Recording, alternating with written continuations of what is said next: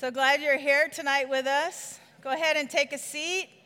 Make sure you're sitting at, ta- at a table with some other people because we're going to have some discussion tonight.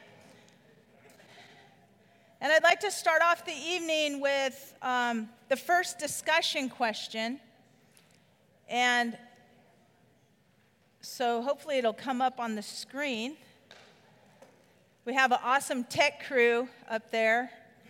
And um, so here's the first question Why don't you take a few minutes at your table and um, discuss this? How has your relationship with Jesus changed you or given you purpose or direction? So go ahead and talk to the people at your table. Either how has it changed you or how has it given you purpose or direction, your relationship? Take a couple minutes. Give everybody a chance to share if you can. Okay, um, we're going to go, we're going to enter into the Word of God now. And so the first thing I want to do is I want to tell you the name of this message. I titled it um, A City Impacted by the Gospel. The harvest is now. So that's the title of this message. And I just want to take some time. We've been studying through the book of John, which is, is definitely one of my favorite books, and it's it's a privilege and it's an honor to be able to preach His word. And we're going to start at um, we're going to start at verse 30. Verse 30 or 31, sorry, 31. So John chapter 4 and verse 31 it says, "In the meantime his disciples urged him saying, Rabbi, eat." But he said to them, I have food of which to eat you do not know. Therefore the disciples said to one another, Has anybody brought him something to eat? Jesus said to, him, said to them, My food is to do the will of him who sent me and to finish his work. And we're going to stop right there for now. And Lord, I just thank you so much for your living powerful word, and I pray that your word would enter and penetrate in our hearts. I pray that your word would be like a seed and that it would produce a harvest in us. I thank you for everything you've done in our lives up to this point. And I pray that your people would continue to flourish and to grow, and that there would be a great harvest not only in their own lives, but around them because of their lives. And I pray all these things in the name above every name, in the name of Jesus. Amen. And I just want to tell you tonight that um, it's really it's really kind of funny how this all worked out. Jeremy, you know, kind of just assigned us what part we were going to speak, and it, and it's interesting because this particular story has a special meaning to me um, on a couple of different levels, and so I kind of want to tell you a story that happened in 2007. 2007, I was living down in Mexico, and our worship leader, Jeff Foss, and my brother, Jeff Rodriguez, they came down with a team to Mexico. Foss brought the, brand, brought the band, and my brother kind of led the whole team. And I was down there, and um, I was, you know, working down there in Mexico. And they said, hey, let's do a little tour, you know. And so we went into these different communities down there in Mexico, little, little towns um, in the middle of nowhere. And, um, and, and it was really funny because at, in that, at, it, right before they came down, like that spring, God started drawing my attention to the story of the Samaritan woman. Every time I turned around, it was in my devotional. Every time I went to a women's conference and heard it, it was like it was it was like God was like trying to get my attention here. And my good friend Yolanda down there was kind of teasing me. She's like, You're the Samaritan woman of the 21st century. So I think, you know, there is a little bit of parallel going on here. But anyway, so this particular story is very near and dear to my heart. And um, so, what I wanted to share with you is that when I began to study her life, I realized that we had a lot of things in common. And, and I was thinking about this as I was preparing the message. I was thinking, you know, Jesus spent a lot of time talking to her. Like they have an extensive conversation. You don't see too many long conversations recorded in the scripture. There's a lot of teaching, and he talks to his disciples, but he's talking to this woman for a long time, and they, they cover a lot of different topics. But I just love, I just love the way that Jesus shows up right into someone's situation. I think it's very significant that this chapter begins by saying that he needed to go to Samaria. And I can believe that it sort of happened like this. He woke up very early that morning and he said, Father God, what do you want to do today? What, who's on your heart? What is on your agenda? And he said, I want you to go to Samaria. In fact, I want you to go to Sychar, and I want you to go to the well, the one that, that was Jacob's well, because I have a divine appointment for you in that place. And so Jesus shows up on the scene, and, and, and he meets this woman right where she's at, and, she, and he speaks to her, and she's there to get water. But the, things that, the thing that's amazing is that, is that she's thirsty, and that she's broken, and that she's a woman and that she's a Samaritan, a Samaritan, and all of these things are contrary. Uh, Jesus shouldn't be doing what he's doing, but I'll get to that later. I love the way he, he, he offers her living water and he says, You are thirsty, woman, and I, only I will quench your thirst. And then, and then he exposes her and he says, Hey, you know, go get your husband and then I'll give you the water. And she's like, What husband? I don't have a husband. And he's like, That's right because you had five, and the one you're with right now, he's not even your husband. And she's like, ouch. And then she changes the subject like any woman would. Because, yeah, let's not talk about this. Like, let's, what about worship, Jesus? And so then he goes into this really cool dialogue about what true worship is. And she's like, So should we worship in Samaria or, or should we worship in Jerusalem? And Jesus is like, No, you're missing the whole point. It isn't about Samaria and it isn't about Jerusalem because the Father is looking for true worshipers who will worship in spirit and in truth, who will worship God with all of their heart, motivated by the Spirit of God and worshiping in truth. That's what Jesus is looking for. That's real worship, ma'am. And then he moves on he moves on and and and he tells her and this is this is the most amazing thing. She's like well i don't know i don't really understand what you're talking about but i know this. When the messiah comes he's going to make everything clear. He's going to explain it so we can understand it. And he's got he's like guess what? I'm the one. I'm the messiah. I'm talking to you right now. She's like you're kidding me. And then she drops her water jar and she she hightails it for the town and she like can't believe it. And she runs off to go tell the entire city that the Messiah is in their midst. And that's where we're going to pick up tonight's reading.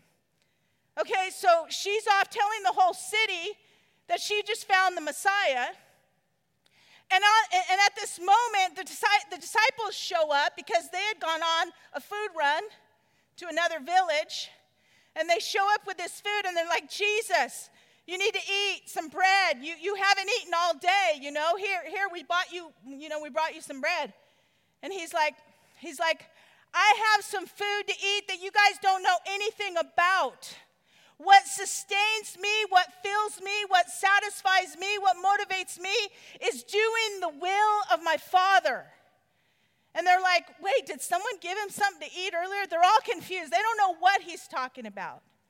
But see, we need to understand something. We need to understand that for the first time in human history, there is a man who is going to be completely submitted to the will of God. He's going to do exactly what God tells him to do.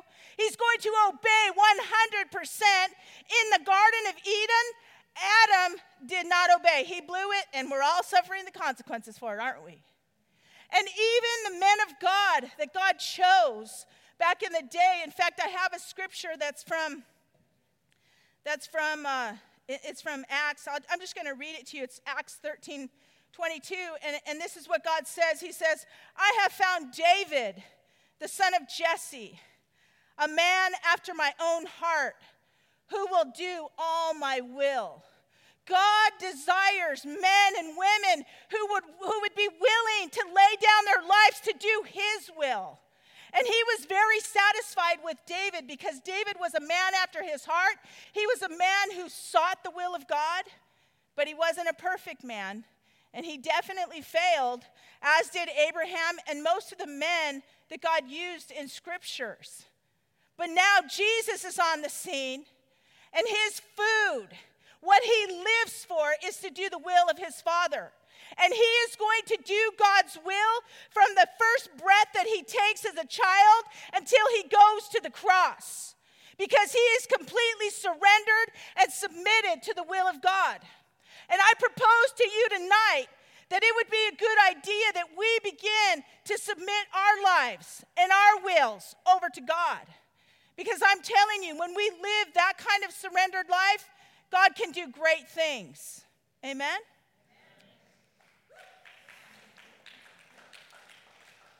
And I'm gonna I'm gonna move on. Um, I'm gonna move on into John chapter four. We're gonna we're gonna look at verse 35, and we're gonna go through 38. I'm one of those weird people who has to take my glasses off to read. It says, "Do not say there are still four months, and then comes the harvest." Behold, I say to you, lift up your eyes and look at the fields for they are already white for harvest. And he who reaps receives wages and gathers fruit for eternal life, that both he who sows and he who reaps may rejoice together. For in this saying, for in this the saying is true: one sows, another reaps. I sent you to reap that for which you have not labored. Others have labored, and you have entered into their labors. So now Jesus goes into another topic. Now he's talking about the harvest. And this is what you need to understand Jesus knows that what he spoke to that Samaritan woman has set off a chain reaction because she's over in the town and she's sharing her testimony, and he knows that the whole town, well, maybe not the whole town, but a lot of the town is going to show up on the scene. And so Jesus is letting his disciples know here comes the harvest, boys. They're going to show up right now. Watch what's going to happen. Jesus is, is letting them know the harvest is now. He's because this is an agriculture, this is a, a, a culture that's very much in tune with agriculture, right? And, and, and when people live in an agricultural society, they're in tune with harvest and they know the different seasons. And Jesus is like, hey, don't say four months and then the harvest. I'm telling you right now, it's the harvest. The fields are, right with, are white with harvest. And I'm going to tell you guys today this city, Camarillo, is white for harvest. In fact, in fact, Jesus in another gospel, he says to you, he says to his disciples, he says, pray to the Lord of the harvest that he would send out his workers. And that is my that is the core of my message tonight. I want to light a fire in your hearts that you would be willing, like this woman, this Samaritan woman that was lost and broken and thirsty. But when she tasted the living water, when she had a revelation of the Messiah, it set her life on fire, and she went and told the whole city that, that Jesus was in town. And, and, and, she, and everything changed that day. Everything changed that day in that city. And, and really, I believe that we are living in a season where the harvest is now, where God wants to bring great harvest to cities all over this nation, to cities all over this earth. And I'm going to tell you something. God, in many ways, and in, in, in a lot of different ways, He began to put it on my heart that I was going to see that I was going to see entire cities transformed by the love of God, that I was going to see entire cities changed because of God's grace and His power, because God was going to show up. And when God shows up, things happen, things change, right? And so I believe that we are living in a time of great harvest. But here's the thing I think it's very significant that Billy Graham just died. And if you watch the story of his life, that man, that man had a significant impact on this world. He preached the gospel to billions of people. And many, many souls came into the kingdom as a result of his surrendered life and his prayers and his willingness to go anywhere and everywhere to preach the gospel. He had one desire to preach the gospel and to see souls come into the kingdom. He was consumed with a passion for lost souls. But I believe that what God wants to do now is even greater than having one man fill stadiums. I believe that God wants to have an entire church that will take the gospel into their work and into their schools and into their families and into their community. And they will love people one person at a time. And He wants to do it here. And he wants to do it all over this nation. If you want to see this nation turn around, I'm telling you, the gospel has power to change a man. The gospel has power to change a family. I've seen it in my own family. The gospel has a power to change an entire city.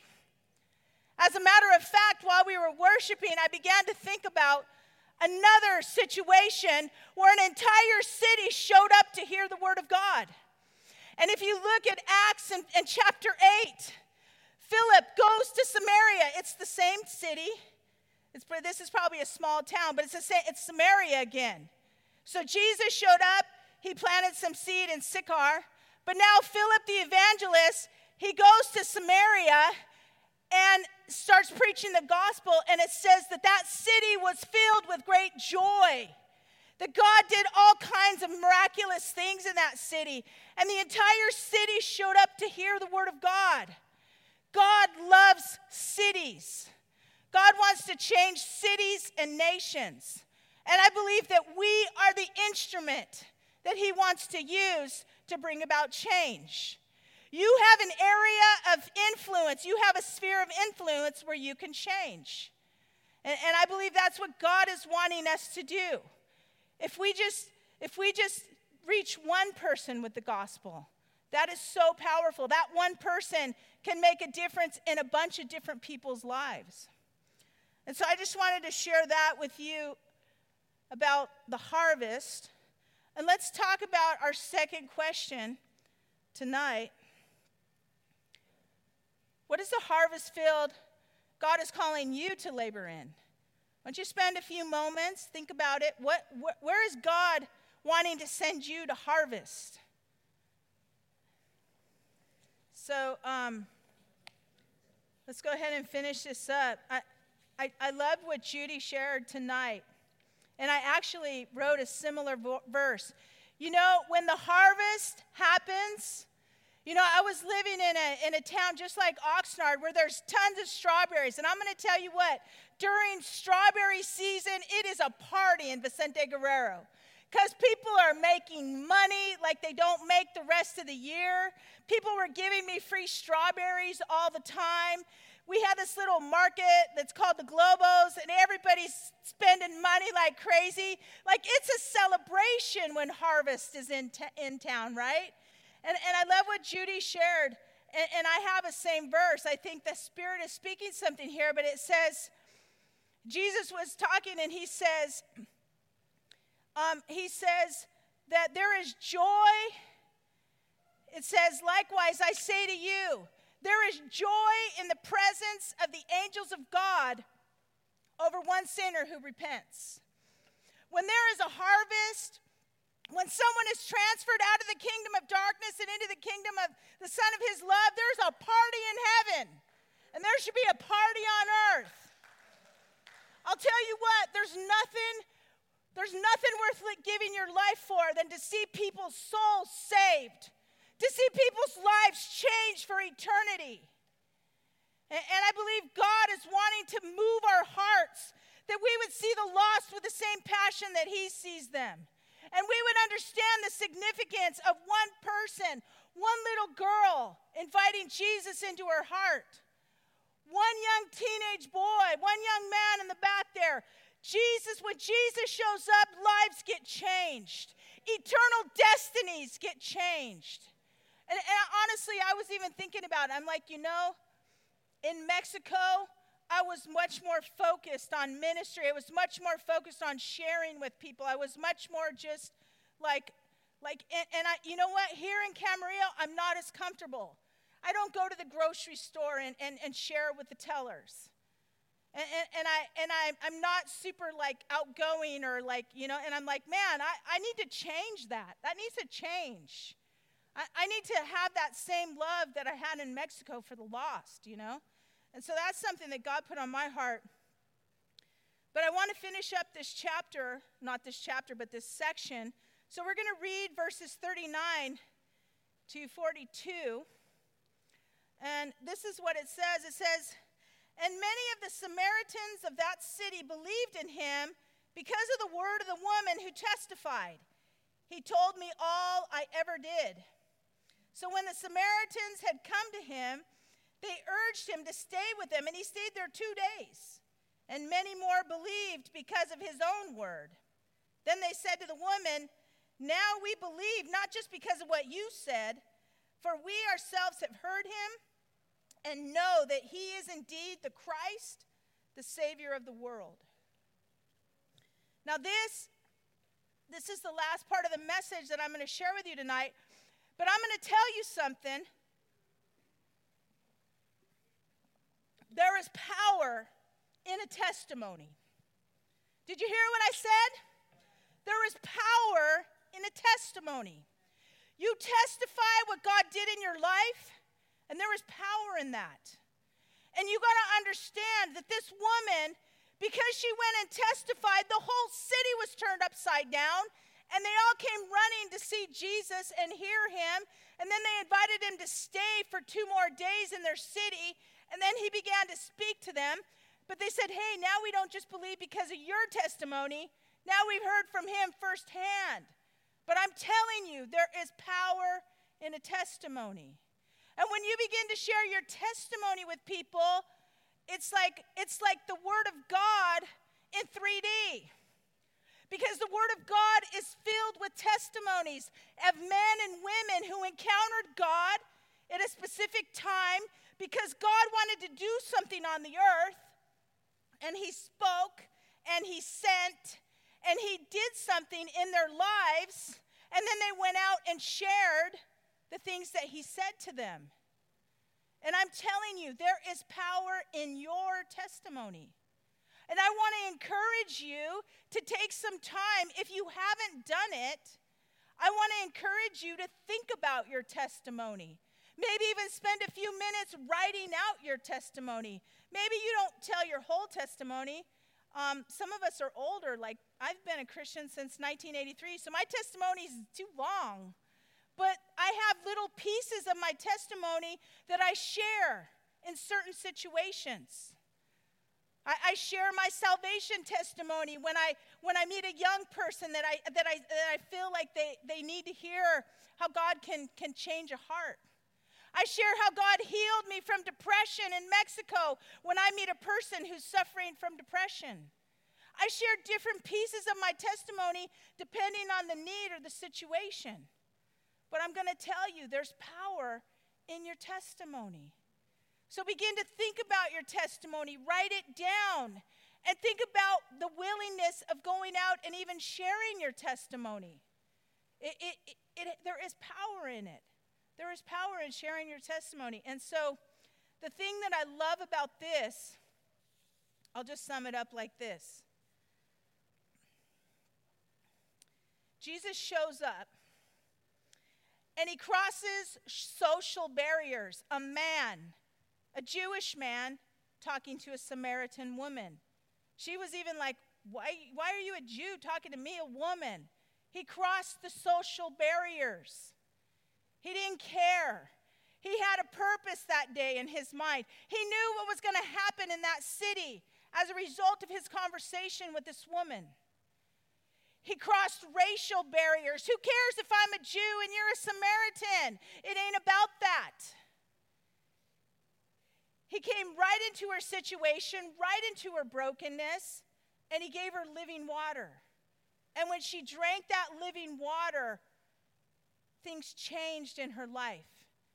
And when, when she had a revelation of who he really was that was in her in their midst, she ran to the city one broken woman with an encounter with Jesus Christ, preached and was an evangelist, and an entire city got turned inside out and upside down because she shared her testimony. Because she said, hey, they all knew her testimony. I'm sure she was a woman with a reputation, five husbands, and now she's living in sin. They all knew her testimony. But he, she's like, this guy, he's a stranger. Everybody knew that he had never come to the town. But when Jesus shows up into the situations, things happen, things change. And because she was so excited and she went and shared with that entire city, everything changed that day in that city. So I want to encourage you tonight. I want to encourage you to think about your testimony, and I want to encourage you to be willing to share your testimony because there's power in your testimony. And so I have one more question for you to discuss tonight. And I, am going to ask you this question How has your testimony impacted people's lives? Have you shared your testimony? So take a few minutes and discuss that, and then uh, we'll wrap it up.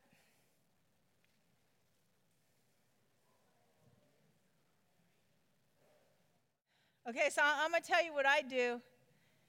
Um, I share my testimony, but um, in certain cases, if I'm dealing with someone who's like a really hardcore drug addict or a mom of someone whose child is a really hardcore drug addict, I share my brother's testimony because it's powerful.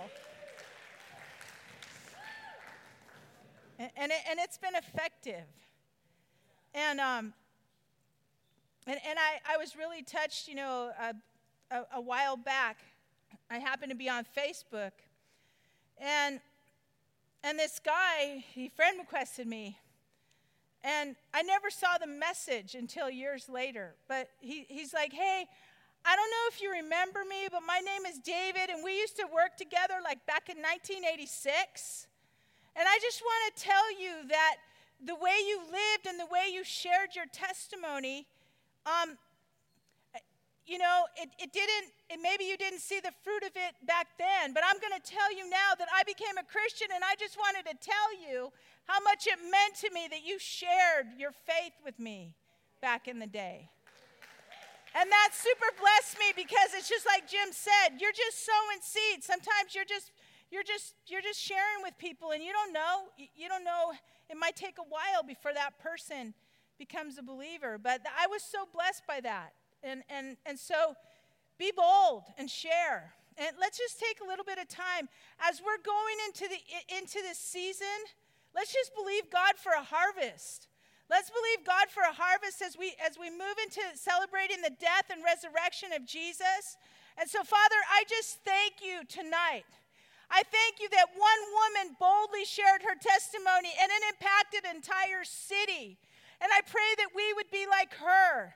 I pray that we would be we would share our faith, we would share our testimony, and we would see results. We would see lives changed, God. And I cry out to you, and as your, as your word goes forth in this season, as we celebrate the death and resurrection, give people a, res, a, a revelation of who you are. And Father, I pray that you would bring many to salvation in this season. And I'm asking you for lives to be transformed. Father, we're asking you all over this county as we celebrate this season that many people would have an irresistible desire to come to church and hear your word. And that many people would make first time commitments. I pray that we would begin to see families changed in this community. I pray, Father, that you would move mightily in our midst. We love you and we praise you and we worship you. And we thank you for Jesus who ate the food of doing his Father's will. And I pray that we would be people that would live to do the Father's will. I pray that the living water would flow through us and it would give a drink to every thirsty life that's around us. And I just pray, Father, for the power and the anointing of your Holy Spirit upon your people to go out and to preach the gospel and to bring in the harvest. And I pray all these things in Jesus' mighty name. Amen.